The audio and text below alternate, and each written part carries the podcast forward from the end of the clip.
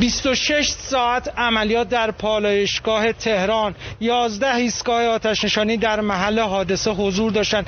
دو مخزن سوخت ساعت 19 شب گذشته دچار آتش سوزی شدن و همطور که مشاهده می‌کنید ما در چند قدمی محل حادثه هستیم. خدا رو شکر شعله های آتش به کوچکترین چیز ممکن رسیده و مشاهده بکنید. خیلی کم اونم به خاطر اون مایه و سوختیه که داخل این مخزن باقی مونده پشت هر حادثه ای هزار تا موضوع مختلف نهفته است. کارهایی که باید انجام می شده و نشده پولایی که باید خرج می شده و نشده آدمایی که باید صلاحیت می داشتن ولی نداشتن تجهیزاتی که باید تعویز می شدن یا تعمیر می شدن که نشدن. و هزار کاری که باید درست انجام می شده و نشده. بعد هر حادثه ای هم ده ها مشکل و مسئله پیش میاد که خیلی زود فراموش میشه. آدمایی که به راحتی جونشون و سلامتیشون رو از دست میدن. خانواده هایی که سرپرست خودشون یا عزیزاشون رو از دست میدن. سرمایه هایی که به راحتی در کمتر از یک ساعت دود میشن و میرن هوا. محیط زیستی که راحت تخریب میشه و صداش هم در نمیاد و مسئولینی که بدون هیچ تنبیه یا توبیخی به کارشون ادامه میدن تا دوباره یه جای دیگه یه دسته گل دیگه به بدن.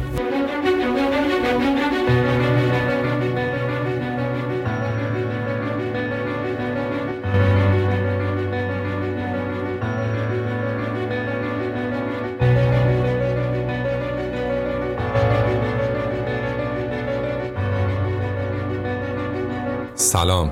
به سیفکست اولین پادکست فارسی زبان HSE خوش اومدید. من رضا عرب آمری و این اپیزود نهم از فصل سوم سیفکسته که در تاریخ 20 خرداد 1400 ضبط میشه. کمتر از دو هفته پیش یعنی دوازده خرداد 1400 یه حریق توی پالشگاه تهران اتفاق افتاد که از تمام نقاط تهران و اطراف تهران می‌شد به راحتی دودش رو دید. چیزی که از دور دیده می‌شد خیلی ترسناک بود و نشون می‌داد حریق از اون حریقای افسار گسیخته است. خب خیلی زود به برکت لایو هایی که توی اینستاگرام میذاشتن معلوم شد حریق مربوط به پالایشگاه تهرانه.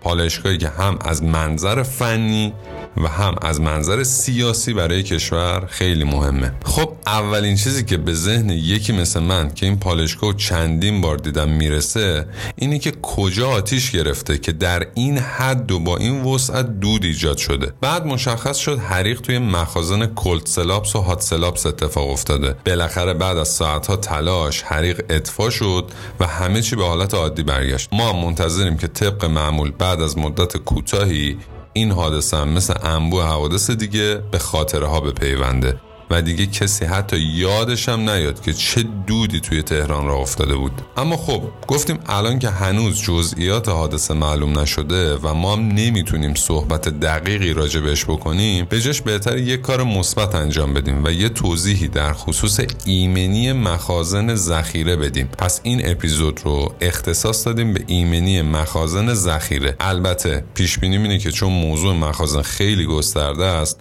مجبور باشیم تبدیلش کنیم به چند تا اپیزود. توی این اپیزود یعنی اپیزود اول بیشتر سعی می‌کنیم مخازن و کلیات اونا رو بهتون معرفی کنیم. بعدش توی اپیزود بعدی بپردازیم به جزئیات بازرسی فنی و ایمنیش. پس این اپیزود مناسب افرادیه که کلا با مخازن ذخیره آشنایی ندارن یا اینکه فقط در حد رسم شکل می‌دونن مخزن چیه. اپیزودمون هم احتمالا کوتاهه. شما هم که توی اپیزودهای آخر نشون دادید که بیشتر طالب اپیزودهای کوتاه هستید.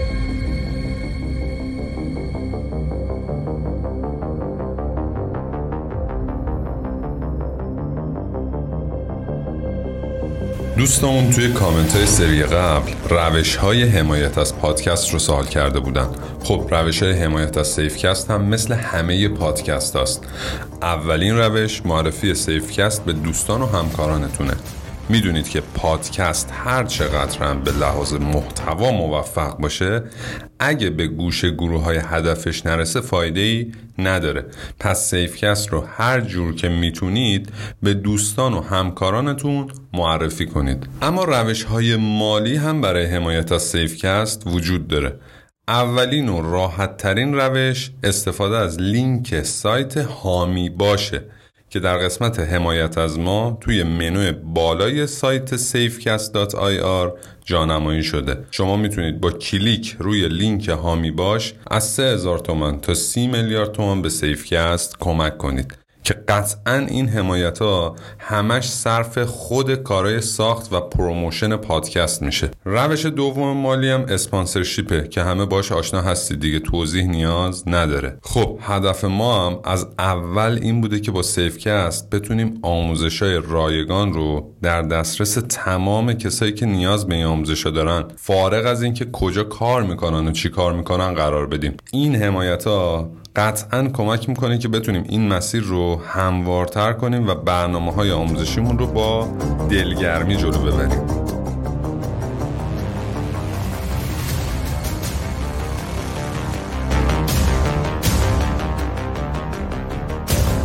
مخازن سوخت کاربردشون خیلی متفاوته.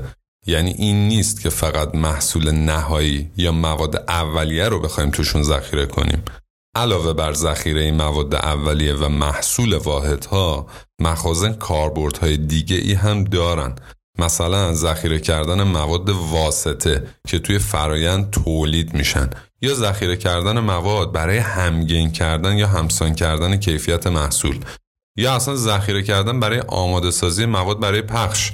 یا بعضا برای میترینگ یا اندازهگیری حجم خوراک یا محصولات تولید شده. مثلا همین مخازنی که توی پالشگاه پوکیدن مخازنی بودن که مواد گرم نفتی بازیافتی از مراحل فرایندی تصویه نفت خام از واحدا می‌گرفتن و زمان راه اندازی یا بستن واحدا ذخیرهشون می‌کردن و دوباره به نفت خام اضافهشون می‌کردن و میفرستادن واسه پالایش.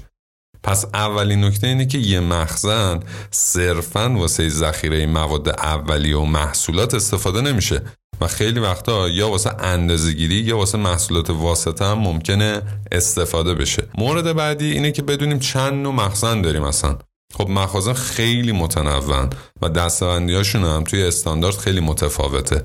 ولی در کل چون داریم پادکست میگیم و از تصاویر استفاده نمی کنیم باید یه جوری معرفیشون کنیم که بتونید همزمان انواع مخازن رو مجسم هم بکنید. البته یه storage tank هم سرچ کنید این مدلایی که میگم و می‌تونید ببینید توی اینترنت. با توجه به فشار توی مخزن مخازن اصولا به دو دسته کم فشار و تحت فشار دسته بندی می‌کنن. مخازن کم فشار رو به صورت مخازن استوانه عمودی یا افقی می‌سازن. پس کلا مخازن توی مدل های دسته بندی به دو دسته کم فشار و تحت فشار تقسیم بندی میشن.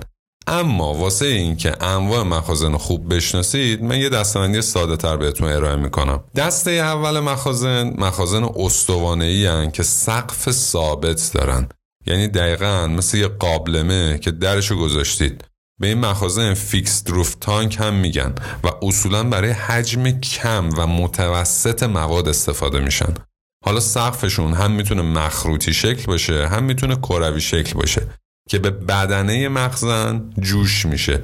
این مخازن بیشترین کاربرد رو دارن واسه ما. چون بیشترین محصولاتی که توی صنعت داریم فشار بخار کمی دارن و توی دمای محیط ماین مثلا هیدروکربونه مثل گازوئیل رو راحت میشه توی این مخازن ذخیره کرد. دسته دوم مخازن مخازن استوانه که سقفشون دیگه ثابت نیست شناوره. روی سیال داخل مخزن شناور سقفش. به این مخازن میگن مخازن ذخیره با سقف شناور یا external floating roof tank. مثل یه قابلمه که شما توش آب ریختی و یه بشقاب هم گذاشتی روی آب. هر چقدر آب کم بشه اون بشقابه میره پایین تر یا برعکس آب بریزی توش بشقابه میاد بالا. مخزنی که توی پالایشگاه تهران هم آغاز کننده حریق بود از همین نوع یعنی از نوع سقف شناور بود. در واقع با حرکت سقف روی مایه از تبخیر بیشتر مایع جلوگیری میشه. این نوع مخازن واسه ترکیباتی که نقطه اشتعال پایین یا فشار بخار بالا دارن و البته سمی نیستن بیشتر کاربرد داره مثل بنزین. سقف مخزن توی این شرایط توی معرض هوای آزاده. یعنی اگه بارون بیاد میرزه روی این سقف و باید از مسیرهای مختلف درین بشه. فاصله بین سقف شناور و بدنه هم با یه چیزی به عنوان نشت‌بند یا sealing پر شده که اصولا از جنس تیوبه. دو نوع لاستیکی و مکانیکی داره و انواع دیگه هم البته داره که حالا جلوتر راجبشون حرف می‌زنیم. دسته سوم عین دسته دومه یعنی سقف شناوره. با این تفاوت که روی مخزن یه سقف ثابت هم هست. یعنی اون قابلمه که توش آب گذاشته بودیم و روی آب یه دونه بشقاب گذاشته بودیم رو فرض کنید. حالا یه دونه درم روی اون قابلمه بذاریم. به این مخازن میگن internal floating roof tank یعنی عین مخزنهای حالت دوم ماست. سقف شناور داره ولی اون رو هم ما یه سقف ثابت داریم. مخازن با سقف شناور. این مخازن دارای دیواری استوانه شیک، کف و یک سقف شناور می باشند. دو نوع از این مخازن طراحی و ساخته می شوند. یک مخازن سقف شناوری که سقف ثابت ندارند و سقف شناور با فضای باز در ارتباط است. اصطلاحاً مخازن سقف شناور از نوع خارجی یا external floating roof نامیده می شوند. دو مخازن سقف شناوری که علاوه بر سقف شناور به یک سقف ثابت نیز مجهز هستند و اصطلاحاً مخازن سقف شناور از نوع داخلی یا internal floating roof نامیده می شوند. تفاوت اصلی این دو نوع مخزن در وجود یک سقف ثابت است و به همین دلیل هر یک از این انواع مخازن کاربرد مخصوص به خود را دارا می باشند. هر دو نوع آنها برای موادی مورد استفاده قرار می گیرند که میزان فراریت مواد ذخیره شده در آنها بالا باشد و در صورتی که ماده مورد نظر خواص سمیت و آتشگیری کمی داشته باشد از نوع external floating roof و در صورت بالا بودن سمیت و یا آتشگیری ماده مورد نظر از internal floating roof استفاده خواهد گردید از جمله مزیت های سقف ثابت روی سقف شناور عبارت است از یک محافظت سقف شناور و سیستم های آببندی از عوامل جوی مانند باران، برف و باد. دو جلوگیری کامل از نشت مواد سمی و آتشگیر. و سه امکان اعمال فشار مثبت روی سقف شناور به کمک گاز ازوت به منظور جلوگیری از نوسان و کج شدن سقف شناور. سقف شناور روی سطح مایع قرار گرفته و زمانی که ارتفاع سطح مایع در مخزن به هر دلیلی مثلا پر کردن و خالی کردن مخزن و یا شرایط عملیاتی تغییر کند سقف شناور نیز بالا و پایین می رود.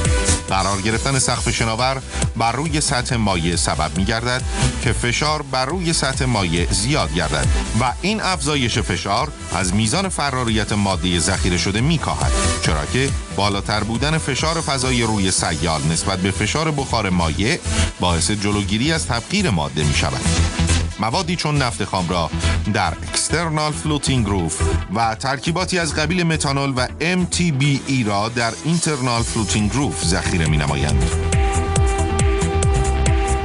پس تا الان شما با سه دسته مخزن آشنا شدید. اولیش سقف ثابت بود دومیش سقف شناور و سومی سقف شناور با یه سقف ثابت. دسته چهارم که خیلی هم معروفن مخازن کروی این مخازن دیگه تکلیفشون روشنه. مثل یه توپ یا کره میمونن. اتفاقا توی این حادثه پالایشگاه تهران هم چیزی که همه رو نگران کرده بود این بود که اون مخازن کروی LPG که نزدیک محل حریق بود واسهشون اتفاقی نیفته. با توجه به ساختار فیزیکی و هندسی این مخازن کروی که کاملا متقارنن تحمل فشار توی این مخازن خیلی زیاده. واسه همین از اونا اصولا برای مواد توی حجم بالا و فشار زیاد استفاده میشه. معمولا ظرفیتشون هزار تا 25 هزار بشکه توی این حدود است و توی این محدود است. و فشارشون هم اصولا از 10 PSIG تا 200 PSIG این مخازن جدارشون کرویه و دیوارشون با استفاده از صفحات خمیده ساخته میشه. حالا اون فرآیند تولیدشون هم خیلی باحاله. دو مدل فرآیند تولید کلی دارن. اگه دوست داشتید توی اینترنت سرچ کنید فرآیند تولید مخازن کروی رو. ببینید چجوری با انفجار فرم دهیشون می‌کنن. دسته پنجم هم که باز توی صنایع ما زیاد دیده میشن مخازن استوانه افقی هن. یعنی مثل یه استوانه دقیقا ولی به حالت افقی. بخوام مثالشو بزنم واسهتون تداعی بشه دقیقا مثل مخازن سوخت ماشینا. البته این دسته رو نباید با تانکرهای آب و سوختی که توی کارخونه و خونه اشتباه بگیرید درست از نظر قیافه شبیه همن. ولی به لحاظ روش تولید و ساختار کلا با هم دیگه متفاوتن. تانکرها اصولا تماما اتصالات جوشی دارن. ولی این مخازن استوانه افقی رو با روش دیگه ای درست می‌کنن که باز اونم باید سرچ کنید ببینید. خیلی جالبه. دسته ششم مخازن مخازن سرد یا تبریدن که به لحاظ شکل اصولا مثل همون استوانه های عمودی و افقی هن. ولی خب با توجه به اینکه دمای داخلیشون رو برای نگهداری بعضی از مواد باید شدیدن بیارن پایین یه ویژگی هم دارن که جلوتر توضیح میدیم. دسته هفتم میشن مخازن یا تانک های روباز یا درباز. این تانک برای مواد بی خطر مثل آب و آب نمک و اینجور چیزا بیشتر استفاده میشه. چون نه بخار شدنشون زیاد ضرر می‌زنه نه بخارشون اونقدر خطرناکه. دستای دیگه هم هستن که حالا به فراخو و راجبشون حرف می‌زنیم. اما اصل ماجرا همین هفت دسته بودن که راجبشون توضیح دادیم. مهار آتش پتروشیمی بو علی سینا پس از چهار روز. حدودا نیم ساعت بعد از حادثه اینجا حضور پیدا کردن. الان هم که که در مراحل پایانی هم دارن کارا رو انجام میدن. ساعت دو و 20 دقیقه بامداد امروز با انجام عملیات ضربتی که در محل مخزن انجام شد مرحله نهایی خاموش کردن صورت گرفت و آتش پس از چهار روز بالاخره خاموش و مهار شد. همطور که تو تصویر ملاحظه می‌کنید کاملا شرایط الان عادیه و سیستم های کولینگ ما کماکان دارن سطح مخزن و خونک نگرم میدن و دیگه هیچ خطری در واقع وجود نداره و در واقع همه شرکت همجوار ما دارن الان اومدن سر کار و مشغول به تولید هستن. امکانات بسیار سازماندهی تر, سازماندهی تر شد و نیروهای امدادی به طور بسیار گسترده و دلسوزانه در محل حضور پیدا کردن با دستگاه های آتششانی و پرتاب فوم مهار حساب آتیش. علت حادثه میزان خسارت و نقاط ضعف و قدرت در حال بررسی است. یه دلیل فنی بوده که از یکی از پمپ های برج پارازایلین هیدروکربن مایع نشت می‌کنه و باعث آتش سوزی میشه. آتش سوزی رو نمی‌تونن کنترل کنن در اون لحظه. حالا بریم سر اینکه فرایند انتخاب این مخازن چجوری انجام میشه. یعنی اینکه چه پارامترهایی تاثیر دارن روی انتخاب این مخازن به عنوان مخازن ذخیره. شاید اولین و مهمترین نکته ای که توی انتخاب این مخازن مهمه موضوع ایمنیه. ایمنی چی؟ ایمنی موادی که قرار داخل این مخازن ذخیره کنیم. شاید به جرأت بشه گفت سه تا عامل اصلی انتخاب مخازن سمیت اون ماده فراریت یا فشار بخارش و میزان آتشگیریشه. البته نباید نقش حجم مخزن یا همون قطر مخزن هم توی انتخاب مخزن دست کم بگیریم. یعنی اگه بخوایم دو تا پارامتر خیلی مهم رو مطرح کنیم اول ایمنی و دوم حجم مخزنه. چون هر مخزنی رو با هر ابعادی ساختن مقروم به صرفه نیست و ضمنا عملیاتی هم نیست. اما چند خط در مورد این ویژگی های ماده که برای ذخیره سازی هم مهم هست باید توضیح بدیم. اولین داستان فشار بخار یا همون فراریت ماده است که اگه بالا باشه باید ماده رو توی مخازن تحت فشار ذخیره کرد. موضوع دوم سمیته که خب تکلیفش مشخصه دیگه. ماده سمی باشه باید توی مخازنی ذخیره بشه که احتمال نشت توشون حداقله. یعنی مثلا یه ماده سمی رو نمیشه توی مخازن روباز یا سقف شناور معمولی ذخیره کرد. و مورد سوم نقطه اشتال یا همون میزان آتشگیری بود دیگه. نقطه اشتال پایین ترین دمایی بود که توی اون دما بخار قابل احتراق از یه ماده تولید می‌شد.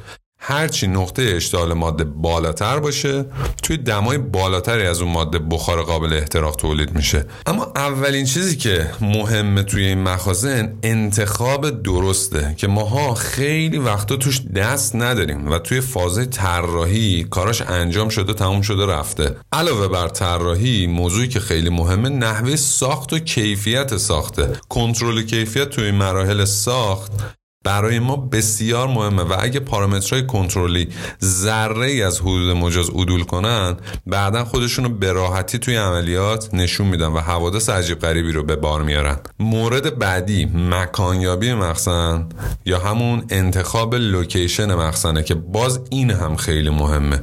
یعنی اینکه مخزن چقدر از تاسیسات فاصله داشته باشه از بقیه مخزن ها چقدر دور باشه و از تسهیلات و ساختمون ما چقدر فاصله داشته باشه. اینا همه مهمه. استاندارد NFPA 30 و IPS SF 220 اگر کاملش رو بخواید میشه IPS ESF 220 در این مورد مفصل حرف زدن حتی اینکه دوتا مخزن چقدر باید با همدیگه فاصله داشته باشن رو توی این استاندارد به صورت کامل توضیح داده. پس سه تا نکته. یک طراحی درست. دو ساخت درست و سه مکانیابی درست مخزن. سه تا نکته اولی بود که راجبش توضیح دادیم. چیزی که شاید بعد از این ماجرا واسه ما اهمیت بیشتری پیدا کنه اصول ایمنی و بازرسی فنی زمان نگهداری و بهره برداری مخازنه. ما زمانی می‌رسیم به این مخازن اصولا که دیگه رفته تو بهره برداری. این مواردی که خیلی وقتا به دلایل مختلف مثل اولویت تولید رعایت نمیشه و منجر به حوادث بزرگ و عمدتا غیر قابل جبران میشه. پس بهتر برای اینکه به این موضوع ورود کنیم یه مروری کنیم روی موارد ایمنی مخازن و ببینیم چه چیزایی توی این مخازن حین بازرسی مهمه. اولین نکته که توی این اپیزود صرفا می‌پردازیم به کلیاتش ادوات و تجهیزات یک مخزنه. اولین موضوع دریچه آدمرو یا همون منحوله که توی خیلی از استانداردها منوی هم نوشته. خب برای تعمیرات و تمیزکاری و بازرسی وجود این دریچه ها ضروریه. ابعاد و تعدادش هم با توجه به نوع مخزن توی استانداردهای طراحی مشخص شده. روی سقف مخازن با سقف شناور اصولا یه منحول هست. روی بقیه مخازن هم توی دیواره می‌تونید منحول رو ببینید.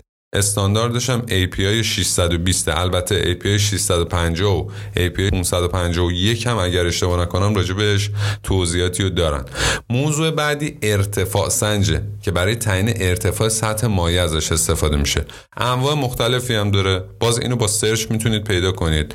نوع مغناطیسی داره نوع راداری داره و نوع موافق صوت نوع راداریش خیلی توی صنایع ما استفاده میشه. موضوع بعدی شیر خلعه که اصطلاحا به شیر خلع شکن هم میگن. برای شرایط خاص کاربرد داره.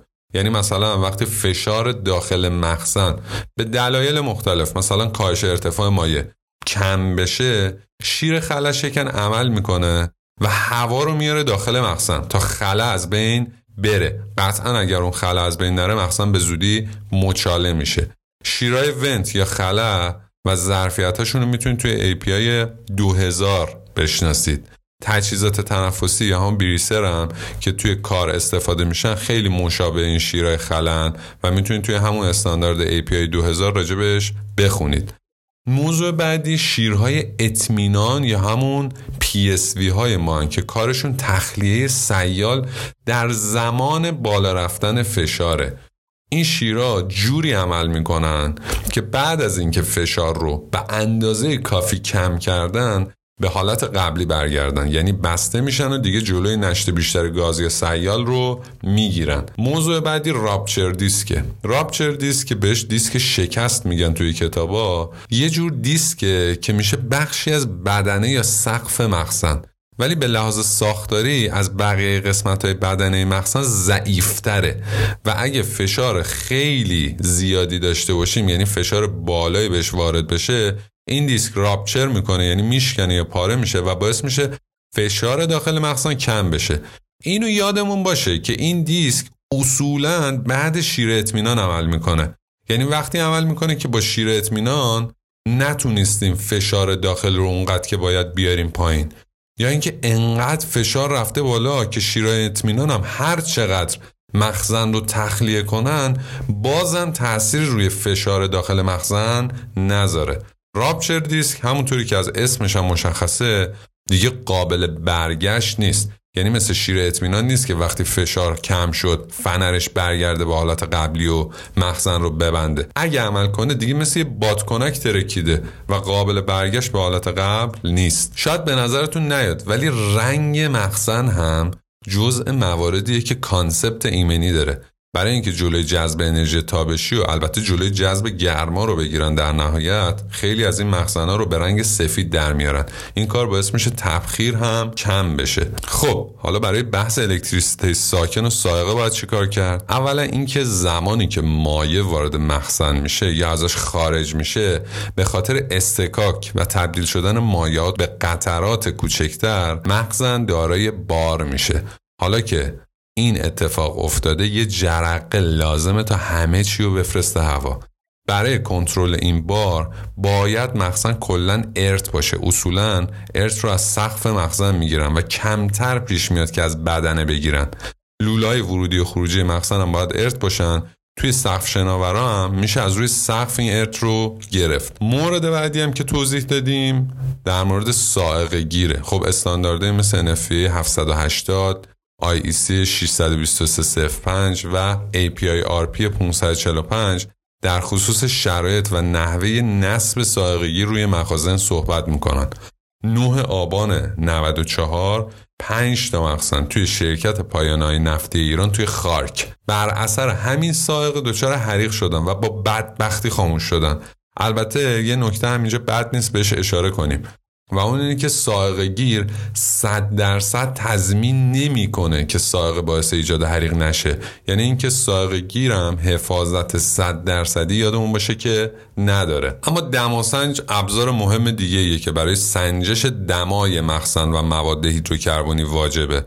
دماسنج جای مختلف نصب می‌کنن. روی بدنه مخزن توی مکنده شناور داخل مخزن یا به صورت قوتور داخل لوله پیمایش مخزن. جای مختلف ممکنه از دماسنج استفاده بشه. چیز دیگه ای که شما توی مخازن می‌بینید نردبونا سکو پله ها و راهروهایی که برای دسترسی و نمونهگیری استفاده میشن. اونا هم برای خودشون یه سری الزامات دارن که توی همون API 650 می‌تونید در خصوصش مطالبی رو بخونید. اندازه‌گیری سطح هم نکته مهمیه. هشدار بر اساس سطح داخل مخزن همیشه واسه ما مهمه.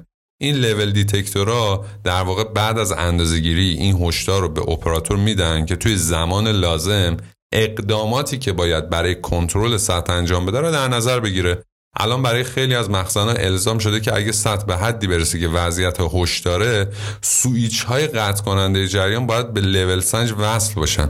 تا به صورت خودکار جریان قطع بشه و از سرریز احتمالی جلوگیری بشه. اما یه موضوع مهم دیگه دایکوال یا همون باندواله که دیواره برای مهار موادی که به هر دلیلی از داخل مخزن نشت می‌کنن تا جلوی نشت اون مواد رو به سمت سایر مخازن بگیره. اگه دقت می‌کردین توی حادثه پالشگاه هم یه دیوار بلند دور اون مخازن کشیده شده بود.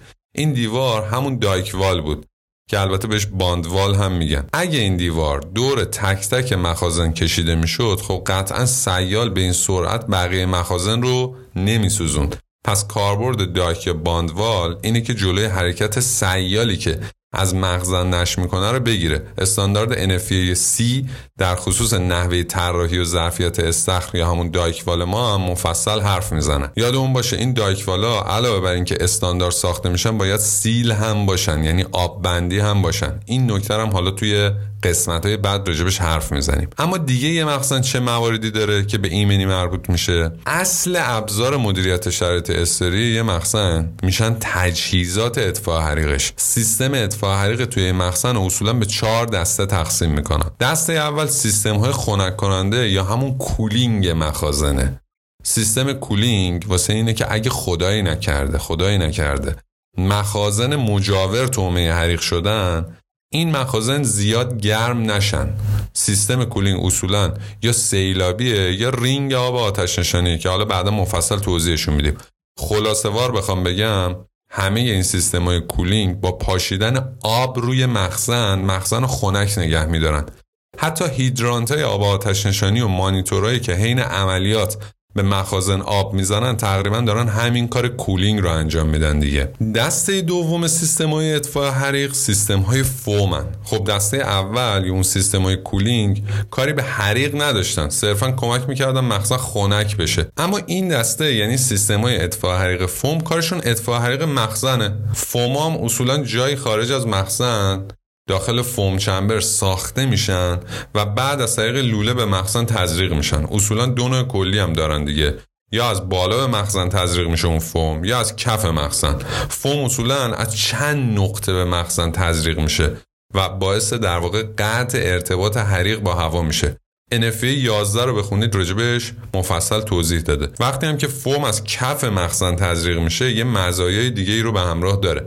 مثلا با اون تلاطمی که توی مواد ایجاد می‌کنه باعث خنک شدن مواد و اطفاء راحتتر اونا هم میشه.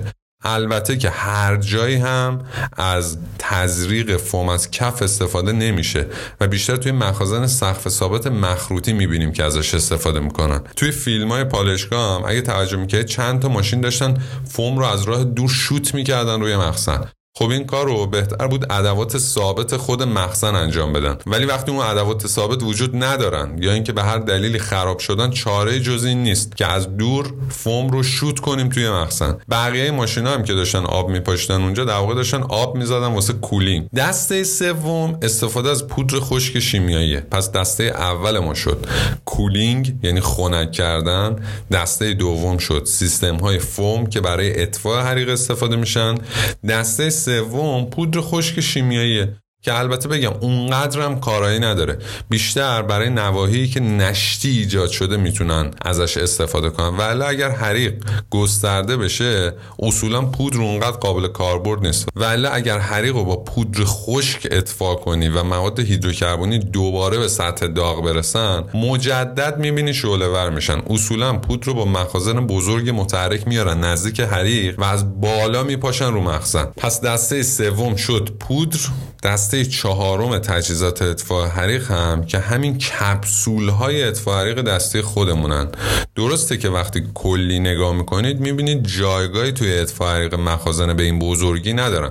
ولی خب به ماجرا خوب نگاه کنید می‌بینید یه وقتایی که حریق خیلی کوچیکه یا از کنترل خارج نشده میشه از این تجهیزات هم برای اطفاء استفاده کرد.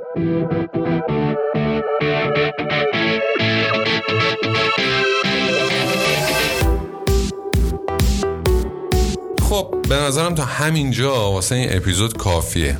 غیر این حادثه پالشگاه تهران ما حادثه پتروشیمی بوالی رو داشتیم که اونجا هم بعد انفجار برج یه مخزن سقف شناور آتیش گرفته و خسارت خفن به صنعت نفت وارد شد. مرداد سال 95 هم حریق مخزن پالشگاه بیستون رو داشتیم. سال 89 هم رابچر شدن خط فلر و حریق مخزن پروپان پتروشیمی خارک رو داشتیم. حادثه شرکت کیمیاگران سپر توی خرداد 87 هم که قطعا یادتونه توی جوشکاری اتفاق افتاد که اگر اشتباه نکنم مخزن دو اتیل اگزانول بودن منفجر شدن و اونجا هم 21 نفر به کام مرگ کشیده شدن. و خیلی البته حوادث دیگه که با یه سرچ توی اینترنت به راحتی می‌تونید پیداشون کنید. قطعا بررسی این حوادث باید چراغ راهی باشه برای ما تا از طریق اونا جلوی وقوع حوادث مشابه رو بگیریم. همیشه بهتره به جای اینکه این ور و اون ور رو محکوم کنیم و شروع کنیم به دنیا و و بیراه گفتن خودمون رو بذاریم توی اون نقطه و ببینیم ما اگه بودیم چی کار می‌کردیم. من خودم رو گذاشتم جای اونا دیدم کاری که از دستم برمیاد درس آموزیه. حتما هم توی اپیزود بعد روی کنترل های ایمنی مخزن و سازوکارهای کنترلی براتون صحبت می‌کنم که اگر سر جاشون بودن ما هیچ کدوم از این حوادث رو نداشتیم. مرسی که به ما گوش می‌کنید. ما رو به دوستاتون معرفی کنید. صفحه اینستاگرام ما رو هم فالو کنید.